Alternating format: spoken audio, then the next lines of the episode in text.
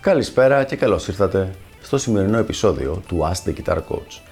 Η σημερινή μας ερώτηση είναι η εξής.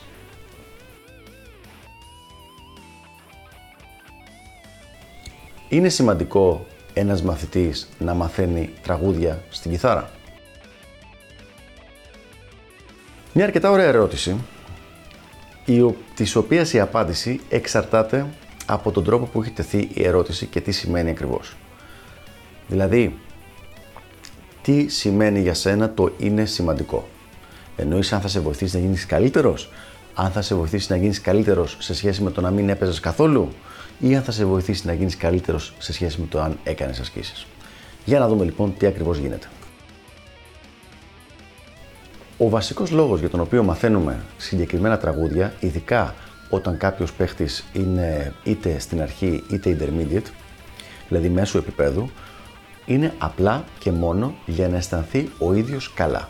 Δηλαδή, επειδή η διαδικασία της βελτίωσης είναι μια διαδικασία η οποία παίρνει χρόνια και έχει μια αρκετά πολλές φορές βαρετή δουλειά και διαδικασία, το να μάθει κάποια τραγούδια τα οποία του αρέσουν, τα ξέρει, τα άκουγε χρόνια, όταν τα παίζει έχει θετικά συναισθήματα, τον βοηθάει να παραμείνει σε αυτή τη διαδικασία. Αυτός είναι ο ουσιαστικός και ο πλέον βασικός λόγος για τον οποίο μαθαίνει ένας μαθητής τραγούδια πάνω στην κιθάρα. Οπότε, κάνουνε καλό. Σίγουρα από το να μην έπαιζε καθόλου κιθάρα ή από το να έπαιζε και να βαριότανε με αποτέλεσμα να δημιουργηθούν αρνητικά συναισθήματα για τη μελέτη του οργάνου και κάποια στιγμή να τα παρατήσει, τότε σίγουρα είναι κάτι θετικό. Αν όμως η ερώτηση είναι τι είναι καλύτερο για τη βελτίωσή μου, να μαθαίνω τραγούδια ή να κάνω ασκήσεις, η, ερώτηση, η απάντηση είναι ξεκάθαρα το να κάνεις συγκεκριμένες ασκήσεις. Εφόσον όμως και πάλι, δηλαδή και εδώ εξαρτάται θα σας πω, τις ασκήσεις αυτές δεν τις έχεις διαλέξει αυθαίρετα, αλλά τις έχει δώσει ένας εκπαιδευμένος καθηγητής σε σχέση με το δικό σου παίξιμο και τα δικά σου δυνατά και αδυνάτα σημεία. Σκέψου το εξής. Ένα τραγούδι, το οποίο το έχει γράψει ένας καλλιτέχνης, το έχει γράψει ως ένα καλλιτεχνικό δικό του δημιούργημα. Δεν έχει σκοπό να σε βελτιώσει εσένα με κάποιο τρόπο. Σε τίποτα στην κιθάρα.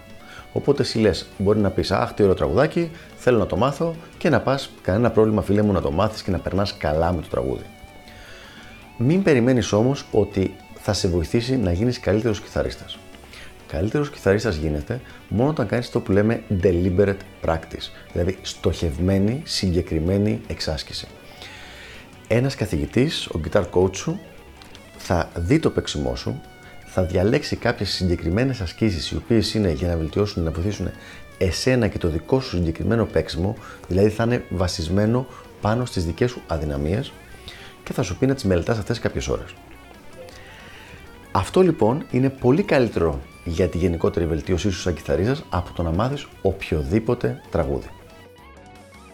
Με μία κουβέντα, πάντα η βελτίωση θα είναι μεγαλύτερη όταν ακολουθείς τα υλικά του coaching από τον καθηγητή σου από ότι όταν μαθαίνεις ένα τραγούδι. Με αυτά τα δεδομένα λοιπόν, θα ήθελα να το ξεκαθαρίσεις τελείως στο μυαλό το δικό σου, καθώς και στο μυαλό των υπόλοιπων ακροατών. Τραγούδια θα μαθαίνεις για την πλάκα σου.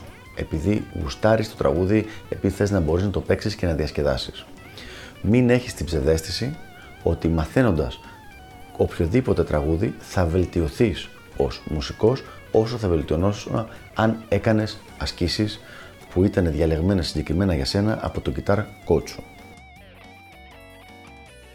Αυτά λοιπόν από μένα για το συγκεκριμένο θέμα. Ελπίζω να βοήθησα και να το ξεκαθαρίσαμε και τα λέμε στο επόμενο Ask the Guitar Coach. Γεια χαρά!